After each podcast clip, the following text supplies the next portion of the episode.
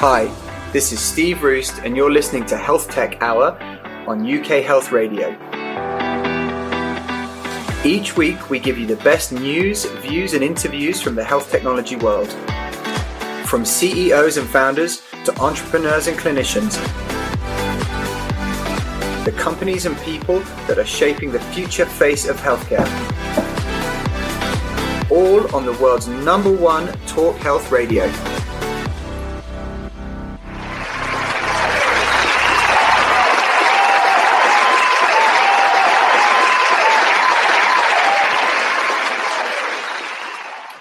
Hello and welcome to this week's Health Tech Hour on UK Health Radio, the world's number one talk health radio station. My name's Steve Roest, and each week we bring you the best news, views, and interviews with the people that are changing the face of healthcare. Um, and since our reboot um, or sort of our return after our summer holidays, we're focusing on some really big questions. So we've got a great lineup of guests. Um, and we're trying to focus on big questions that matter to everybody listening as far as health, healthcare, and health technology is concerned. I, um, as regular listeners know, I'm a CEO and founder myself of a company called PocDoc, which has delivered a step change in diagnostics um, by allowing people to give themselves a blood test using their phone. Um, as always, just want to say thank you to everyone for joining, whether you're listening live on UK Health Radio, whether you are listening after the fact on Spotify as podcast or watching us on YouTube thank you very much. Um, all those channels, all everything's going up, up, up, which is fantastic. Um, so search for Health Tech Hour. Just look for my smiley face. It, you, there are other health tech um, podcasts available, but you know it's up to you, your your choice. Um, we've also started to do clips from the show, which are going down really well. So picking out key bits of the show uh, and putting them out that way. So keep an eye for those. Um, also, thanks a lot for POC, to PocDoc for partnering the show, PocDoc, my company. Um, and so, okay, so on to today's show. Today's show, one of the questions we're asking, but it's a big one, is what would happen if there were no more new drugs and no more new treatments? What would we do? So, um, with the health system as it is, you know, some people use the word crisis regularly. Maybe it's a bit overused. Um, trying to figure out what we can do with what we've got already or what more we can get from what we've got already with existing drugs, existing treatments, how much can we squeeze from what we've already got is a hugely relevant question. And it's become the mission of my guest today, Hakim Yadi, OBE, CEO of Closed Loop Medicine. So Hakim has had an incredible career and he's still very much a spring chicken. Um, he's been an advisor, a long term advisor to the UK and the UK government and the devolved administration in Northern Ireland, um, advisor to countless successful life science and health tech companies across the UK, and also CEO of Closed Loop Medicine, um, which is aiming to combine drugs and therapies, existing drugs and exist, existing therapies, to be able to do more with what we already have, um, addressing the NHS backlog and um, major health inequalities. So, Hakim, welcome to the show. How's it going? Hi, Steve. really good. Thank you so much for having me on. Good. So, I've got to ask, seeing as you're an OBE, um, I got to ask, what, was did that involve meeting Her Majesty, or was it a different member of the royal family? Um, so uh, I was very privileged to uh, have my OBE awarded to me by the then Prince Charles, now King Charles III. Um, wow. So quite a privilege to have met uh, our, our, now king. Amazing, amazing. Um, so look, let's just straight jump. Let's let's jump in straight, straight jump straight in, shall we? Um, and and just like let's start with this question: What what what would happen if there were no more drugs and no more therapies? Let's just start with that, and then we can get to all the other stuff. But let's why don't we start with that? What what do you think? What are your thoughts?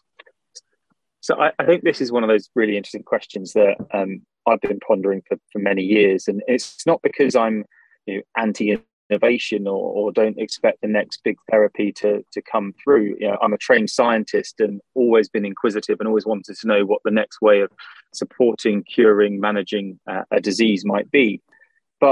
Given the state we find ourselves in in terms of, of health, the level of health inequality, the challenges that COVID um, so so clearly uh, evidenced for us, this question of we have a huge amount of therapeutic intervention, whether it be drug, whether it be digital, whether it be diagnostic, whether it be you know, the advancements that are being made in machine learning and AI.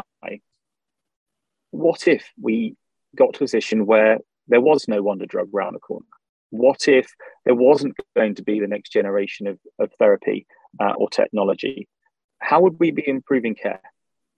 And the reason I, I asked that and pondered that question is because I think for so many, whether they be patients, physicians, the payers, providers that support the health system like the NHS, I'm not too sure we can wait. I'm not too sure we can wait and say that it's going to be solved with the next generation therapy or the next innovation. So, what have we got? Well, we've seen over the past few years um, amazing new therapies come through, whether they be drug or otherwise. Plus, we've got the whole pharmacopoeia uh, at our disposal.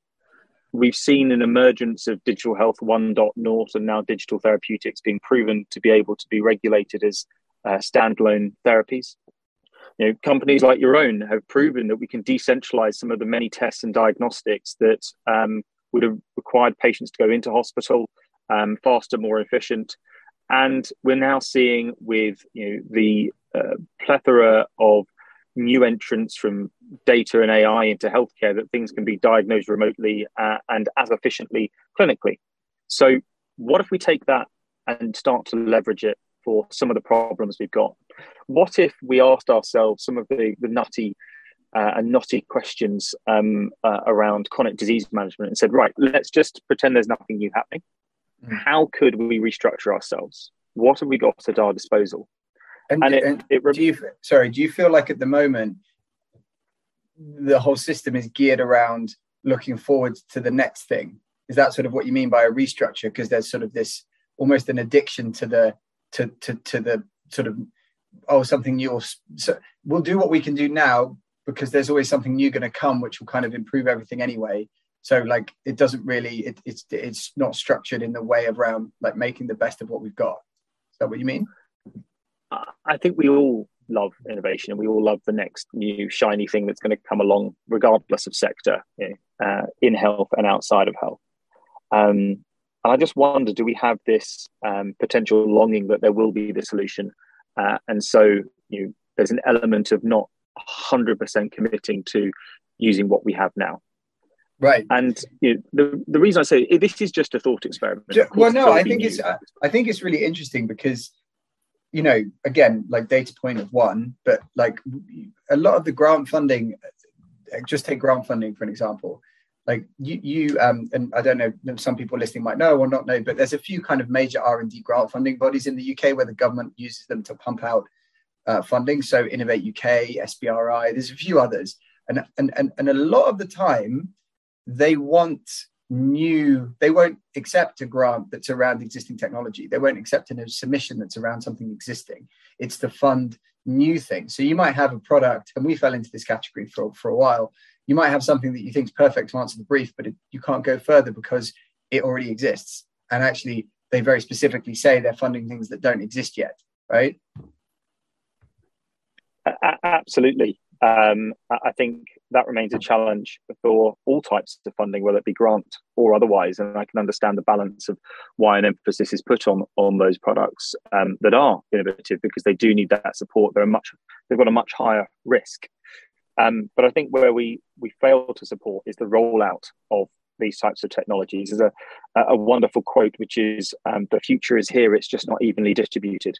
Right. And I think you know this is about that even distribution of the future that we already have in, in our hands, uh, right. uh, and that's what we're seeking to do. At least uh, uh, with my own company, with, with Closed Loop Medicine, is to look at the things that we already know work and think about how we could optimize them and not just in the context of the NHS, but this is a global challenge. Um, we're seeing you know, huge shortages of um, the healthcare professionals and the clinical workforce. Globally, I mean that's yeah. Globally, so we had yeah globally. we had we had Ahmed Sharabani from Locums Nest on in a couple of weeks ago, and it's the same. It's it's it, it's no longer just uh, okay well we'll import more doctors or nurses or you know it's like everyone's trying to import more doctors and nurses so you know there's no it's not like there's some kind of magic country where they make them you know like everyone's got a problem no and don't get me started on the issue that that creates down the line when um, the, the wealthy more affluent countries have imported from other countries who then need doctors well, yeah, that's exactly um, what's happening, right? There's a drain out of the countries where, and that exacerbates the global health inequality. While you know people in wealthy countries feel a bit better about their health, I guess. Exactly. Uh, and so there is an opportunity to look at what we've got, um, look at the drugs that we know that work, but could be optimized by bringing them alongside the types of technology that um, your own company supports diagnostics, uh, digital health, behavioral therapy. One of the things that I noticed when uh, I was working for an organization called the Northern Health Science Alliance, a network of bringing hospitals and universities together across the north of England, is that there were so many companies coming into the health system with a drug, a device, a mm-hmm. diagnostic, mm-hmm. a digital solution. And actually, if we want to truly move to a, a health system that delivers outcomes yeah. rather than interventions, I would place my bet that it won't be any one of those things that delivers that outcome.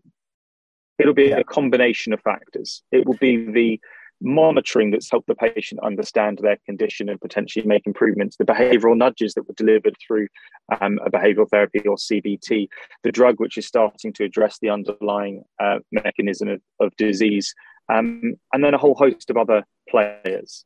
And, and so it, we need to be able, yeah. Sorry, go on, go on. No, no, no, go on. Carry on. Finish say, we, we need to understand the patient, the disease, and the therapy and put all three in context.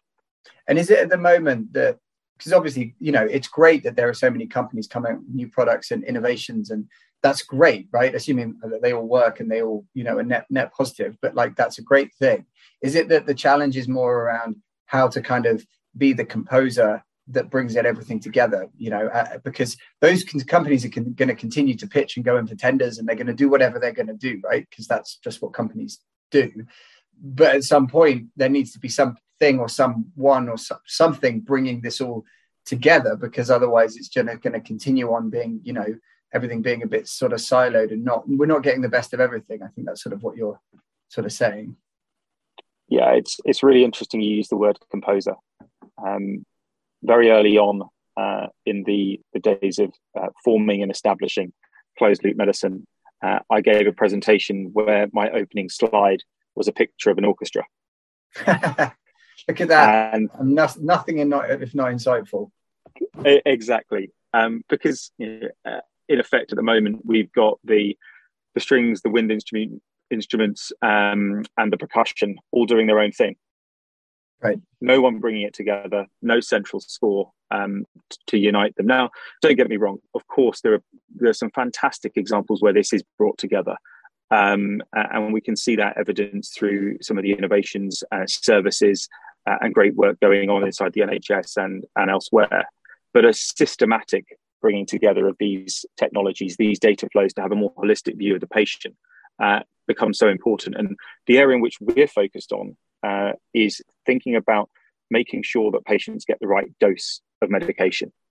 Okay. So many drugs were have been made, are being made um, in an environment which forced quite rightly through the regulatory conditions and the, the way in which we understood medicines to work at the time through a, a very controlled environment of controlled patients going into a controlled trial.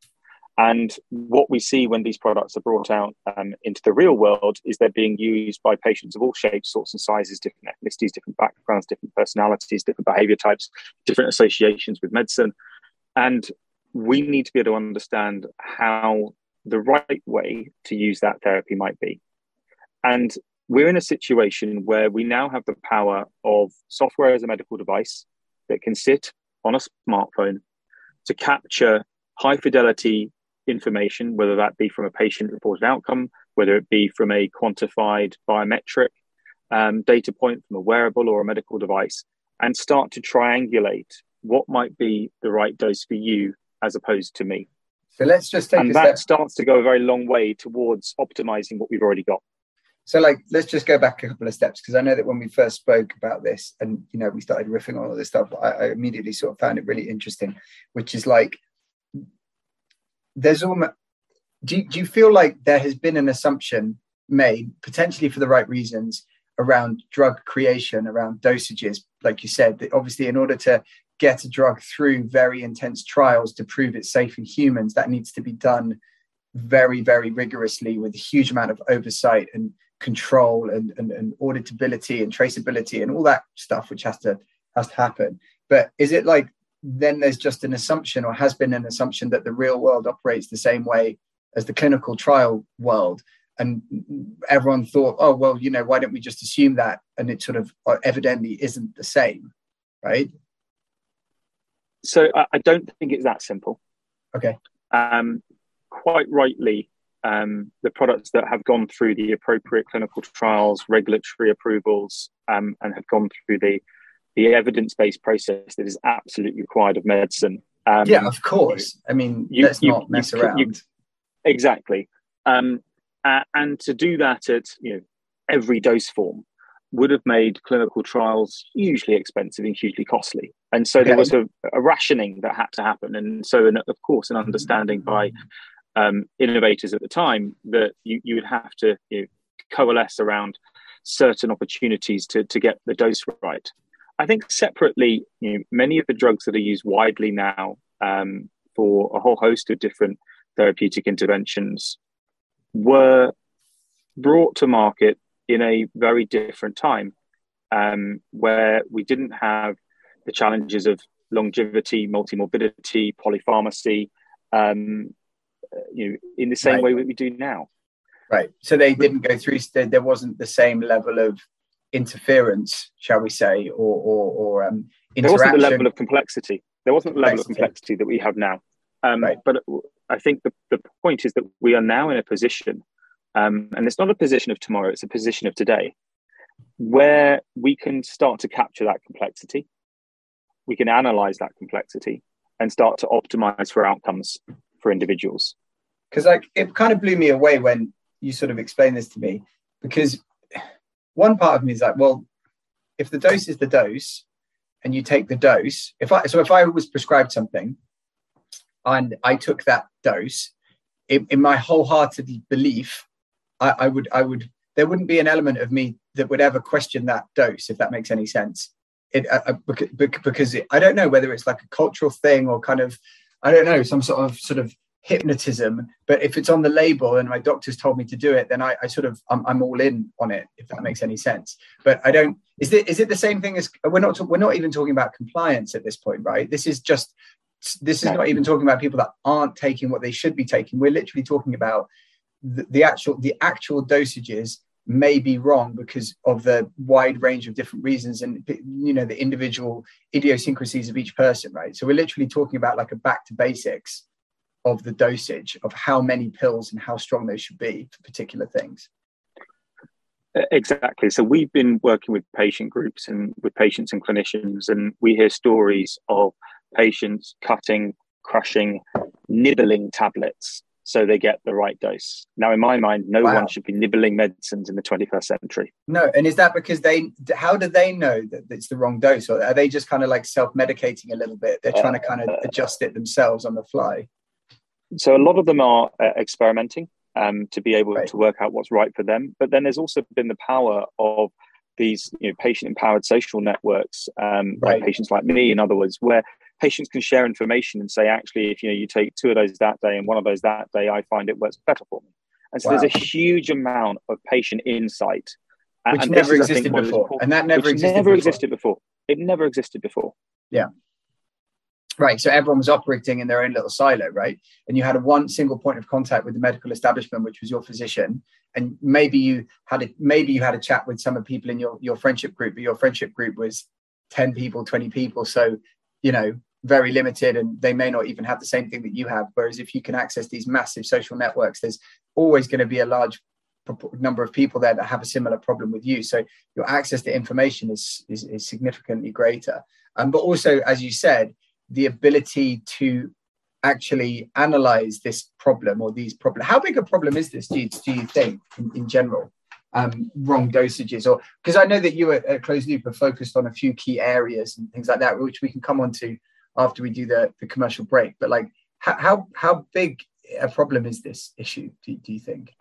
Well, you know, if you think about the pharmacopoeia um, and you think about the drugs that are actively dose optimized, um, one or two spring to mind: insulin, warfarin, um, and then you then you the list starts to dwindle. Now, you know, the medics listening on the line right now will start shouting out drugs, I'm sure. um, but, it, but, it, but but that, that are uh, being optimized. Um, but it is it's not as widespread as it could and potentially should be to be able to improve outcomes at, at that individual level. Right. So what you mean? Okay. So just a, and then we'll go for a commercial break. But you mentioned insulin. That's dose optimized because people measure their blood glucose during the day and therefore adjust the level of insulin that they take. And I'm not sure how they do it with warfarin, which is a blood thinner, right? So I don't know how that um, is that like a that requires they, a specific blood test to be able to work yeah, out what's, okay. what's appropriate okay. for you. But, but but conceptually, outside of those two, where you can adjust the dosage of the drug based on a test that you you are doing or being done to you, semi regularly or however it happens. The point is, is that there isn't any, there isn't a way to adjust like that for any well for for many other drugs. Any not other, not for okay. many, no. Right, that's really interesting. So to the extent where I think the insulin example is really interesting, right? Because everyone sort of well, a lot of people listening will understand conceptually what diabetes is conceptually, so, like, why wouldn't other conditions be treated that way? I think sort of your point, right, around dosage. Yeah, that's the point, right? With, that, yeah. with this level of insight, with this level of um, data and the ability to analyze, why don't we treat every condition on an individual level? Right, and that speaks to this idea of doing more with what we've got, right? Which is what exactly. we've got a drug for the condition. We've got through the point where we where we verify that it actually treats the condition. We know all of that, right? But we can optimize it by just using other technologies to help us optimize. All right, exactly. Hakim, I feel like we're making great progress. So we'll stop for, um, we're going to take two minutes now for a commercial break, and then we'll be right back. And after that, I want to dig really into, because I, I think the areas that closed loop medicine are focusing on are really interesting. And I think I want to dig more into that in the next section of the show. So we'll be right back right. Um, with Hakim Yadi, CEO of Closed Loop Medicine, and me, Steve Roest.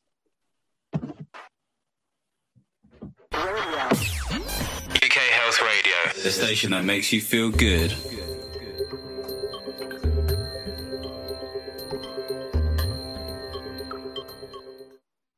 Nagging pain.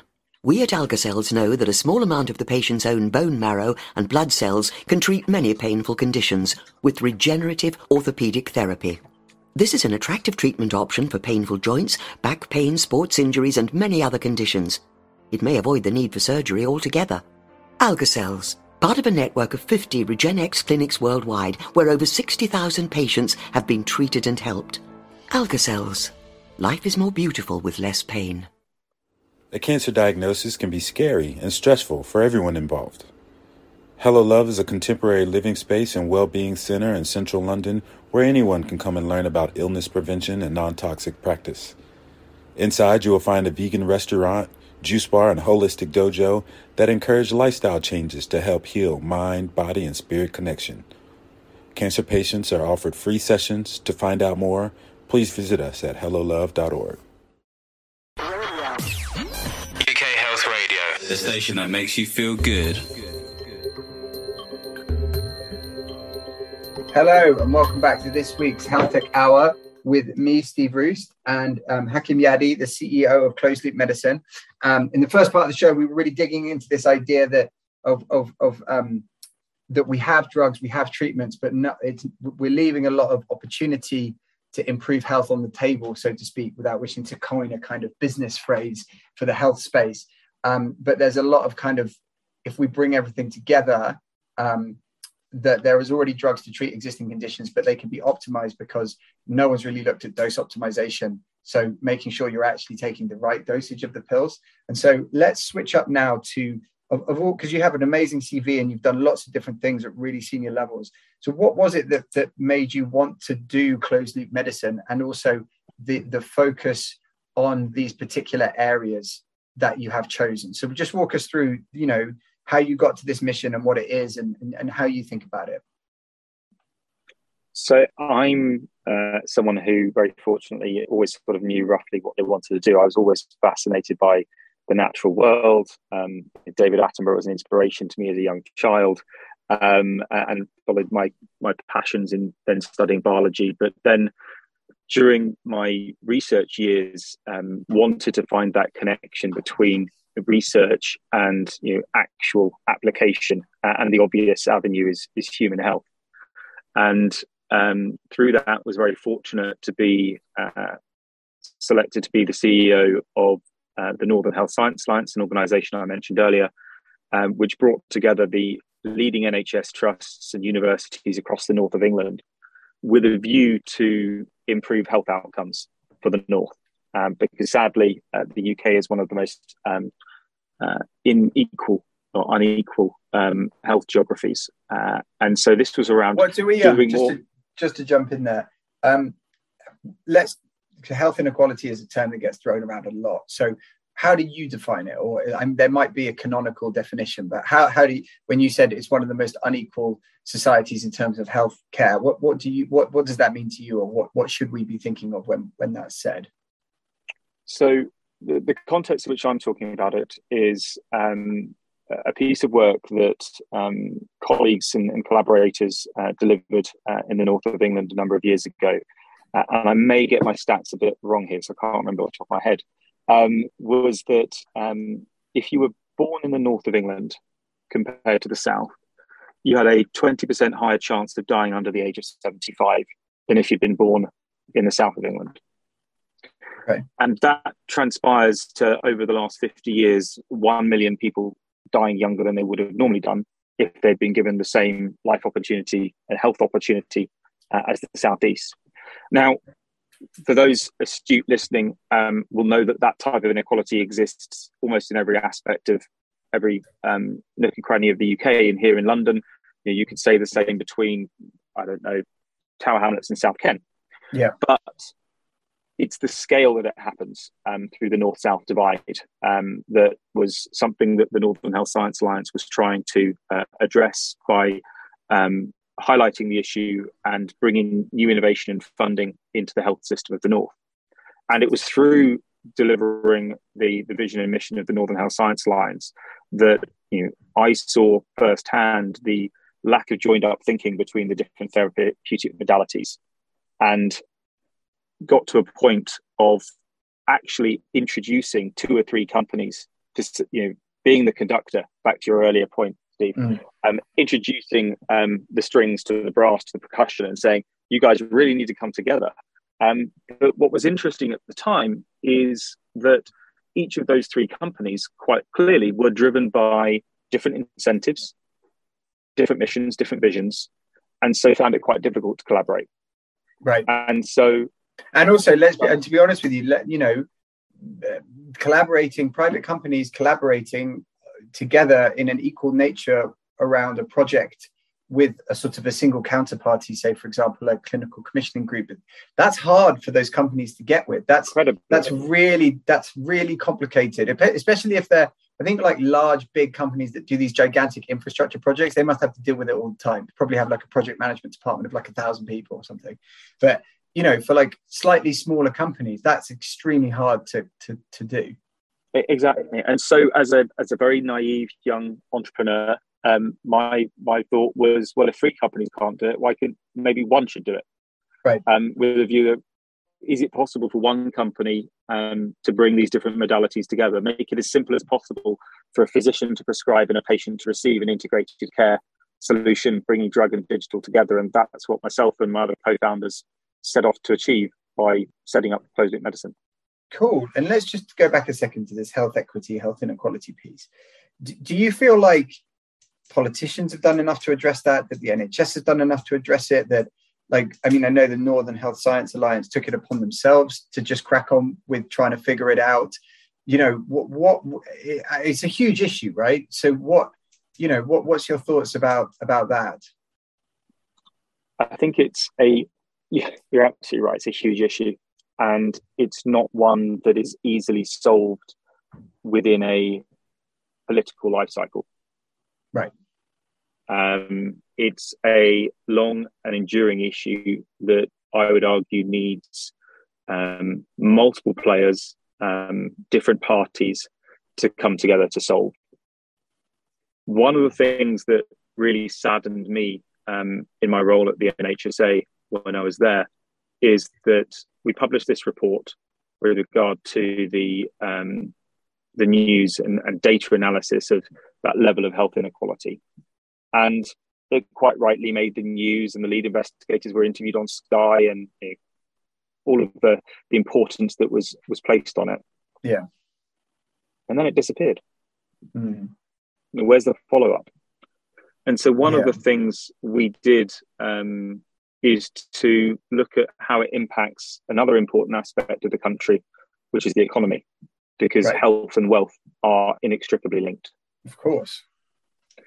And so we asked the question with some leading academics um, from the academic institutions that we were partnered with in the north of England.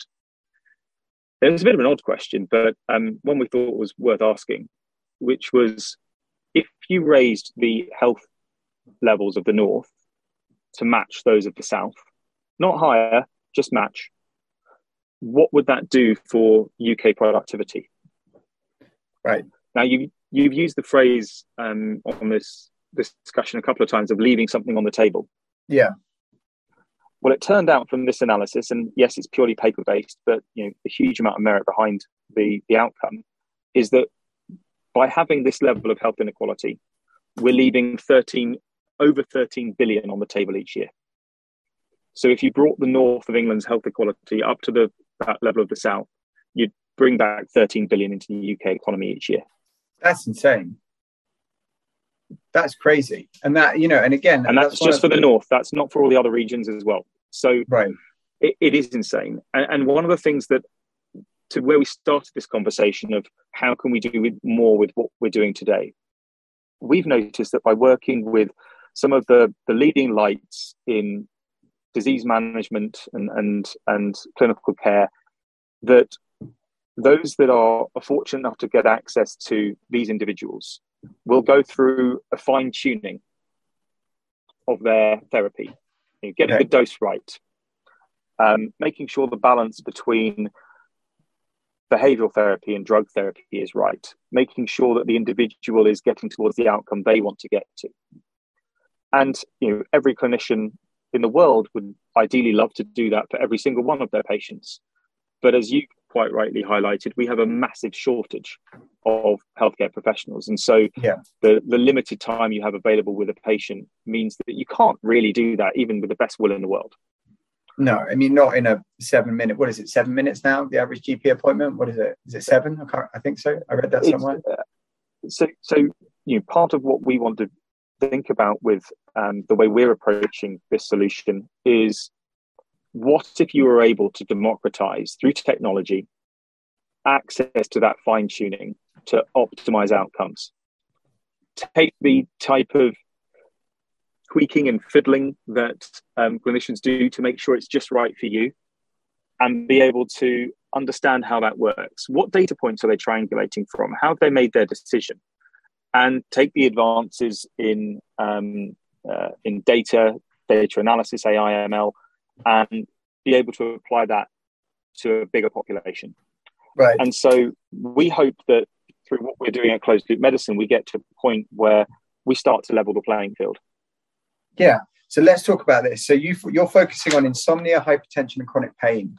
Is that correct? And so, correct. look, which one do you want to talk about first, as to why it's important, and what particularly was being done suboptimally, potentially, that sort of led you to look at that, and then what the kind of impact is? I mean, there's sort of every each one of them is a massive, massive issue. So, um, but yeah, like, wh- where, where do you want to start? Well, I I think as it's Hypertension Awareness Month this month, um, it's probably important to start uh, there. Um, Okay. And um, hypertension, for those who aren't aware, is often referred to as the silent killer. Um, impacts a third of the adult population, um, where patients have an elevated blood pressure and can lead to long-term cardiovascular problems uh, and ultimately risk of, of death through uh, through stroke. And what's the um, what's the generally accepted level at the moment for elevated blood pressure? Is it what is it? Is it anything above one? Is it one one thirty over eighty, or what is it? It's Something like about that. Yeah, Uh, and which actually isn't. It, actually, that is not that high. Like that's actually. I think most a lot of people listening was if you actually if you actually sat down and took your blood pressure, you you, you might be surprised at how high it actually is. Like Uh, yeah, I I think, um, and but that's a really interesting point you just made is how and when you take it, because a lot of patients will be taking it in the context of a um, a clinical setting where they might Right. be nervous and have a high blood pressure in that moment. So Yeah. actually, what's important is the real world context for that blood pressure recording. Yeah. Um, outside of the the clinical um, environment, and so we've been looking at hypertension um, and incredibly proud of what the team at Closed Loop Medicine have done, particularly um, during the, the the COVID crisis, of being able to um, stand up a clinical trial with partners at the William Harvey Cardiovascular Research Centre at Barts and QMUL, where we were able to run a study um, on a particular antihypertensive, a calcium calcium channel blocker, um, Okay. to be able to use the data we collected from um, our software to be able to triangulate what was the right dose for an individual. And, how does um, how does the software do that? How does it work? I know There might be some proprietary secret squirrel stuff you can't go into, but conceptually, so conceptually this is all around triangulation. Um, so a calcium channel blocker causes vasodilation uh, to lower the blood pressure. If that's for everyone who that's expansion of the blood vessels, right? So it lowers expansion of the blood vessels. it lowers the pressure because the blood Uh, vessels are are larger. exactly. And um, some very basic physics. If you widen the blood vessels um, and you are um, like every human on this planet affected by gravity it causes the blood to rush to your feet Yeah. and so for certain individuals if they take too much of this drug they have swollen ankles peripheral edema they get headache because the blood has run to their feet Ah. um, and they can get what's known as flushing. Um, so the, it's the, where the blood vessels of your skin sort of open up and you you, you have a red, uh, effectively staining. Right. Now, what we were able to do, and you're delighted that only last week we were able to present this data at the British and Irish Hypertension Society. Oh, that's Um, cool. Yeah, really amazing to be able to get to a point of being able to present it um, to that audience. Um, we show that if you could track the individual's regimen in which they were taking their medicine, the blood pressure for that individual, and then allow an individual to track their own individual response in terms of the side effects they perceive, Okay. you can start to triangulate what the right dose might be for you. Because your blood pressure is lower to a point of control, Okay. but actually your side effects are tolerable. Right. And if And you so have, is it like if you have enough data points of each one of those three streams, you can sort of see where they kind of converge. This is this is the composer having access to all of the music. Right. Yes, Okay. absolutely. This is being able to understand and, uh, at an individual level how to bring these things together. And so we were able to do this uh, in a study um, run during COVID, where we were also looking at the the impact of, of COVID on patients with hypertension um, in over 200 patients with some phenomenal support from the clinical team at Barts QMUL. And back to one of your earlier points, um, Steve, this was an Innovate UK funded uh, project as well. There you So- go. So well, done, well done, Innovate UK. um, so um, uh, a really interesting um, collaboration that has been able to show us that there are mechanisms for optimizing therapies that are used quite widely by many patients to find um, uh, and this may not necessarily translate globally but that goldilocks point not too hot not too cold just the Yeah. right dose for an individual And what is like big picture? Why does it matter that you? This is kind of a stupid question, so apologies. Why does it matter that somebody or that, that large populations of people take hypertension are on the correct dose, or, or sorry, the correct dose and the correct treatment for hypertension? Why, why does that actually matter? What's the downside of just cracking on the way that we have been? So um, I think we can take this outside the context of, of hypertension. If you had a, a disease which didn't really manifest itself in daily symptoms, so you're quite unaware of it, hence it's termed the silent killer. But the therapy that you were taking to manage this disease meant that you couldn't put your shoes on. Right. Why? Because you I've got keep taking the medicine? Because you've got swollen ankles. Yeah. And so it matters because this is about making patients' relationship to their medicine more manageable, more tolerable, and more consistent so that they stay on that therapy and lower their blood pressure. Because, as I said, it manifests itself in you know, a multitude of uh, more um, aggressive and life threatening uh, implications for that individual uh, if the disease is left uncontrolled. That's really interesting. So basically, I think what, what the the hypertension is a disease that's a, a long term disease. You know, is it, is it chronic disease? Yeah, it's a chronic, it's a chronic, it's a chronic, disease, chronic, chronic, disease, chronic disease. So you're you're taking drugs daily to alleviate or to prevent something from happening. So you don't necessarily day to day perceive the benefit of that treatment, but what you do see every day are the side effects of the medication. So you get the negative, but you don't see the positive, and therefore your experience is overall more negative, and therefore you might not take it. You might drop out of it, which then massively increases your risk of having a cardiac event or some negative impact down the line. That's they, that that makes a lot of sense. Exactly. That makes and a lot of sense. Now, the, now the, the, the, good thing about hypertension is that there are uh, uh, lots of other different types of intervention that a clinician can use if know, this particular drug wasn't working. What we wanted to show um, with this particular study is that there is a way of taking what we already have, software, drug, patient experience, triangulating that, and be able to find the right solution for you as an individual. That is something that becomes highly translatable um, across different disease settings. Cool. All right. Well, look, we're gonna we're gonna stop for our last commercial break, and then we'll come back, and then I think we should probably have a little deep deep dive into insomnia. I'm particularly interested about because I don't know a huge amount about that one, and I know that it afflicts so many different people. Um, and and then obviously we've got chronic pain as another one. But but let's let's take two minutes now, and we'll come back with the last part of this week's show with Hakim Yadi, CEO of Closed Loop Medicine. UK Health Radio, the station that makes you feel good.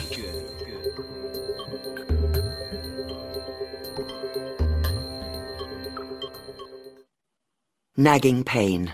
We at Algacells know that a small amount of the patient's own bone marrow and blood cells can treat many painful conditions with regenerative orthopedic therapy.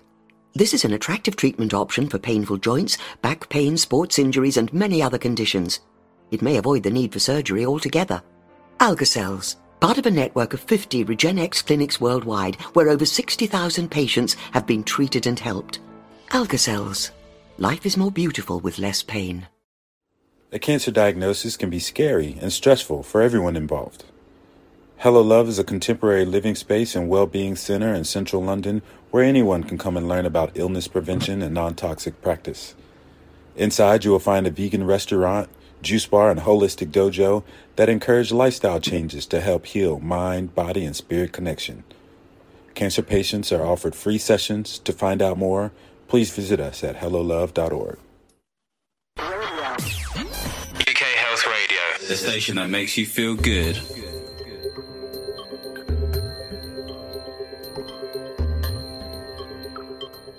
Okay, hello, and welcome back to the final part of this week's Health Tech Hour with me, Steve Roest, and my guest Hakim Yadi from C, um, from Closed Loop Medicine. So, um, before the break, we were talking about the work that you guys have done in hypertension. Let's talk about insomnia. I'm sure lots of people listening suffering from insomnia. Some do, like from time to time, like I do from time to time, but some people, I'm, I'm sure, it's a chronic condition. So, what what's going on with with that, particularly the drug digital health combination? I think is really really interesting there.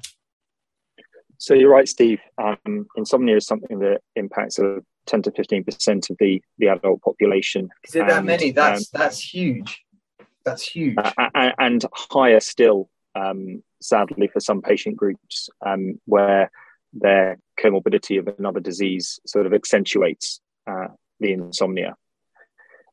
Insomnia is one of those very interesting conditions where you need to uh, effectively address two components, uh, both a um, biological and a behavioral, um, because this is all around, uh, in effect, in those patients with, with insomnia, a misalignment of the circadian rhythm.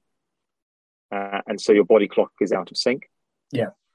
And then separately, um, you a in effect set of behaviors that aren't necessarily supporting you going to bed uh, at the right time.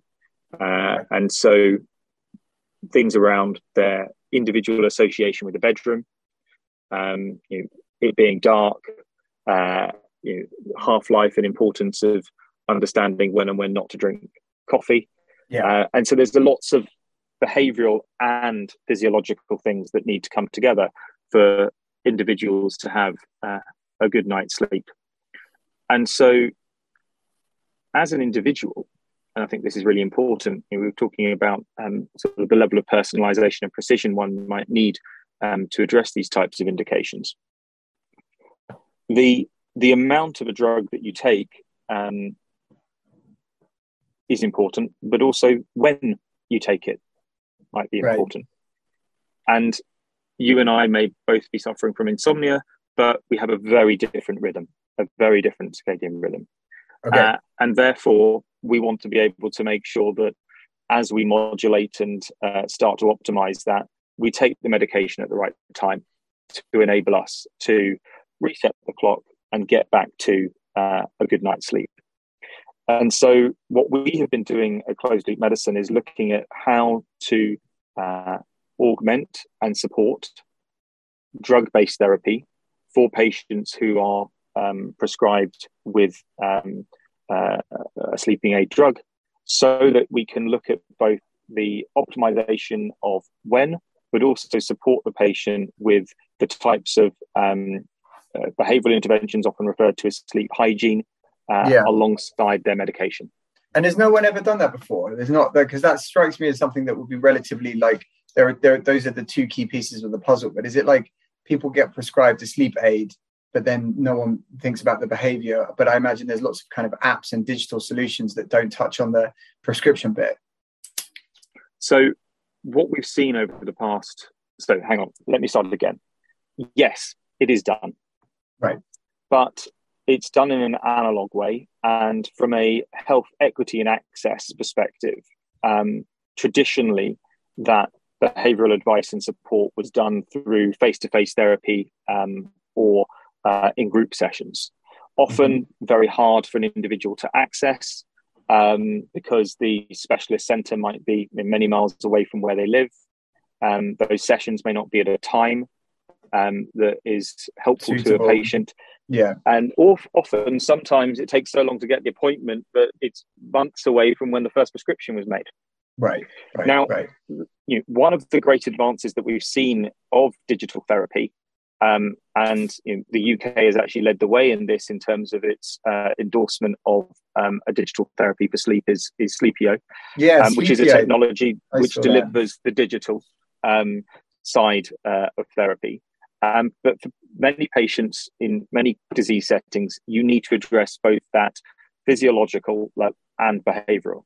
So it's been done by specialists and who have tried to bring these two things together, bring these two levers together. It's been done in an individualized way, but it hasn't been systematized. No one's had the true data streams on both, your earlier point. And so we've started uh, on a journey of developing a product that brings both the drug and the non-drug elements together on a single prescription. Not So, something at that's the- been done before. So at the moment with Sleepio, how does do what? Well, I haven't actually looked at that. I, I saw it in the news, but how does their their digital therapy piece work? What what actually is it? Because I've always kind of like instinctively they say, well, you shouldn't look at your phone close to bedtime, and they're delivering it through a phone. So I'm guessing that they're not doing it close to bedtime, or it's you know audio only or something. But I don't know. So there are a number of different interventions for um, sleep, and it's sort of if you go on the App Store, um, you'll find hundreds of different solutions. There are some Yes, yeah, uh, like Sleepio that have gone down the, the strong clinical evidence route to prove that their technology works. Um, and the main constitution of what they do, you could, if you wanted to, um, teach yourself in a book. It's called Cognitive Behavioral Therapy for, for Insomnia, CBTI. Yeah. And it's what a therapist would deliver through a face to face session or in group sessions. And it is around that education of um, the behaviors before bed, um, Yeah. the things that impact your sleep, uh, and then also is helping an individual start to set a, a routine um, for them uh, in terms of when to go to bed and when to wake up and trying to lock that down. So there's a whole series of modules that, um, uh, as one of our advisors said, that you could you could teach yourself it from a book if you really wanted to, but no one does. No, Uh, and, and so it's hard to Exactly. teach yourself something from a book. uh, uh, and so you know what um, companies like Big Health have done is they've gone and digitized that and made it far more accessible. And now we've had a NICE assessment of that um, uh, and showed the, the way forward for bringing digital technologies to the UK NHS. And and now we're starting to see that happen in other markets as well. Um, in Germany, particularly, very very forefront of of digital prescribing. Sorry, not digital prescribing, prescribing of digital interventions. Yeah. What we've done is to say that's brilliant that is the way forward to deliver that aspect of care. But for our belief is that to be able to support patients um, with insomnia, we're going to need to bring these two different modalities together, um, both drug and non-drug. Yeah, it's like common sense, right? And also, like, presumably, I don't know quite what the, the sleep aid drugs like, but if you're, you, you might be more attuned to improvements from the digital therapeutic, or some people might be more attuned to the pharma, you know, pharmaceutical piece. And so that might like shift around, right? And you want the ability to adjust that on the fly because you don't want to be over medicating if you don't have to be, you know, but you also don't want to come off of it and then get the insomnia again. So it kind of needs to go hand in hand. Uh, exactly, and that's the case for so many, um, so many diseases, so many patients around how they're going to respond. Some will respond better to one half or the other, and if if you don't have that information flow between the two, how do you know which one to push on and which one to pull back on?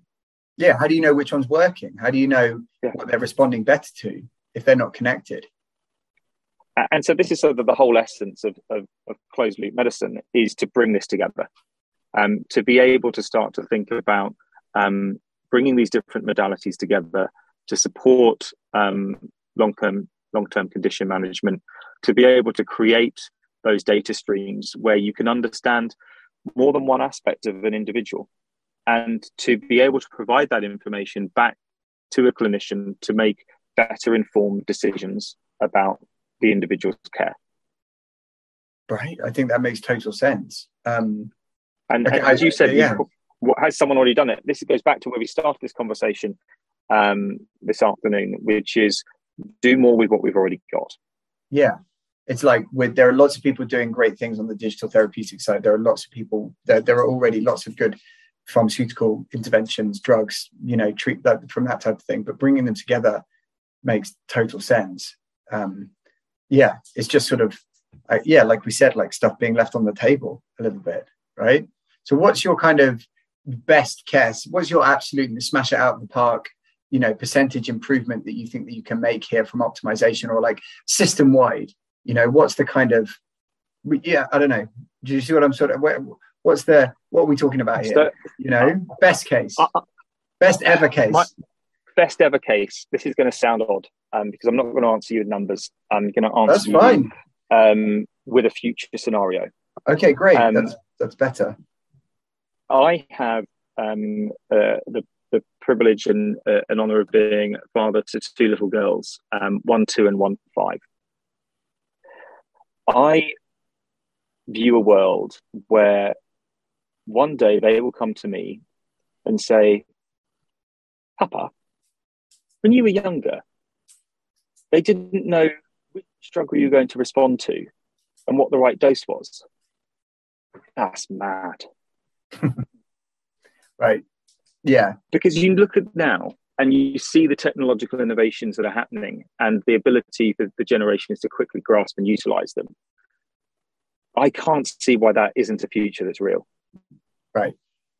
Well it sort of is happening But- for diabetes right? I mean it, it's, it's It- exactly. It's, it's why shouldn't it happen elsewhere? And why shouldn't that that future be uh, a reality that we can all be working towards Well, that's one of the reasons why we're. Do, I was going to get your view on diagnostics. So, like, let's take it's kind of a short step away from hypertension, but let's take cardiovascular disease or lipid lowering therapies. You know, like statins.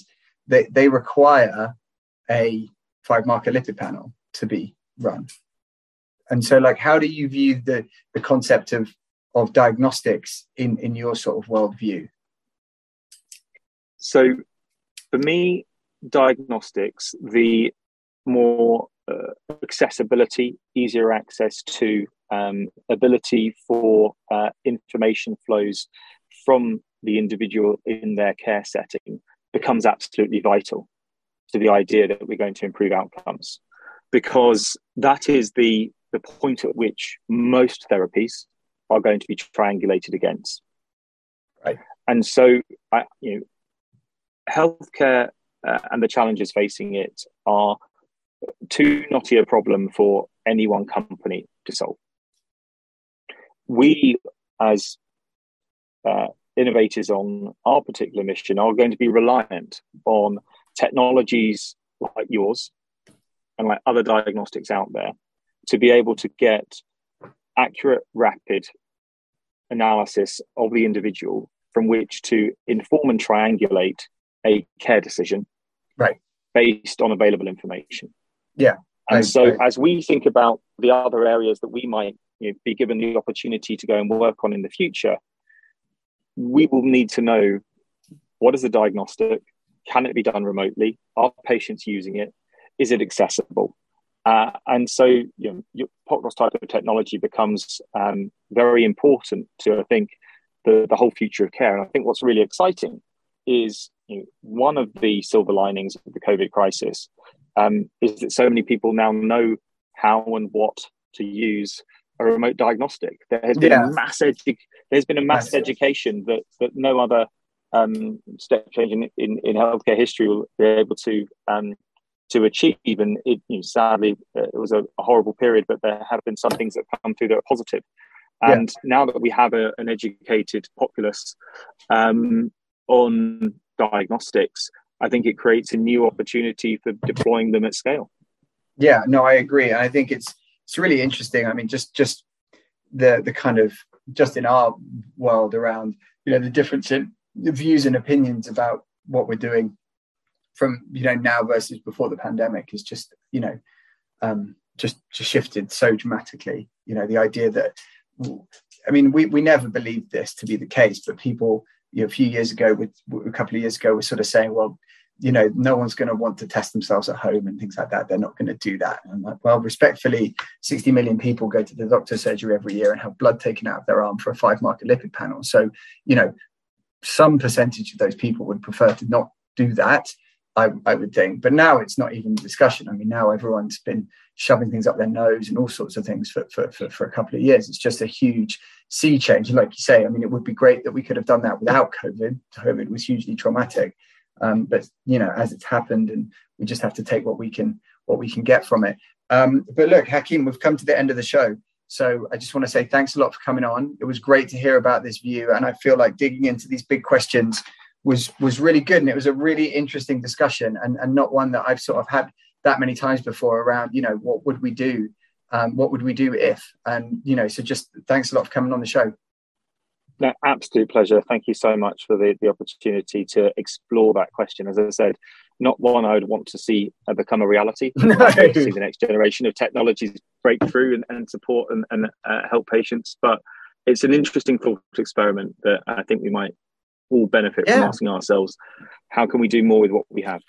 I agree. And thanks to everyone for listening. And we'll be back again um, with another show, a new show in a couple of weeks. This show gets repeated next week. But um, yeah, we'll be back again with another great guest. Thanks for listening.